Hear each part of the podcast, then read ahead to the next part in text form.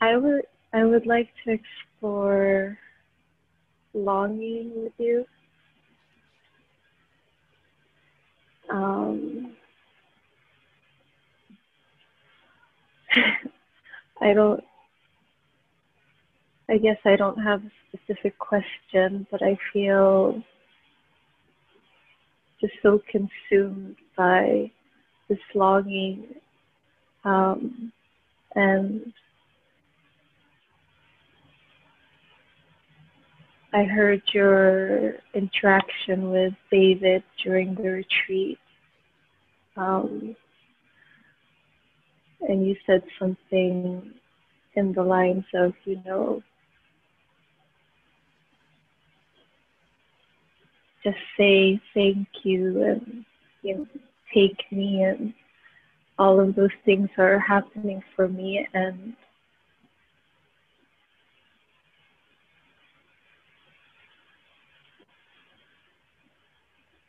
then there's also this kind of voice that comes in that's like but what is it why why are you making another desire Mm. Mm.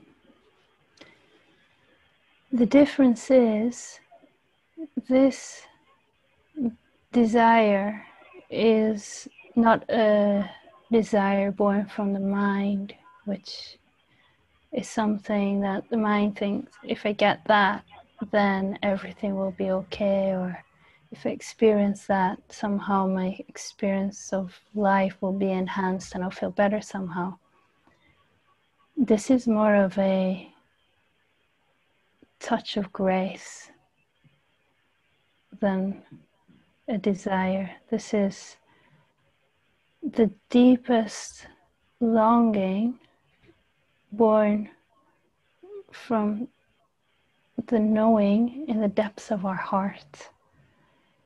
So we could call it a desire, but it's truth calling us home. And that longing is everything. Surrender everything to that. Give everything to that.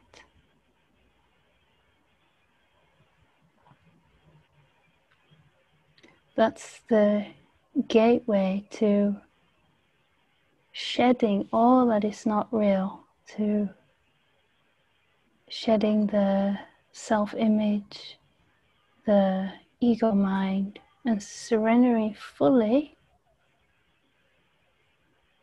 to the the divine, the absolute.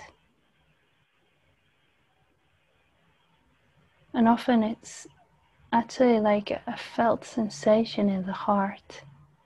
And we can take our attention into the heart and just feel it and feel it. It's like it's bursting open with longing and uh,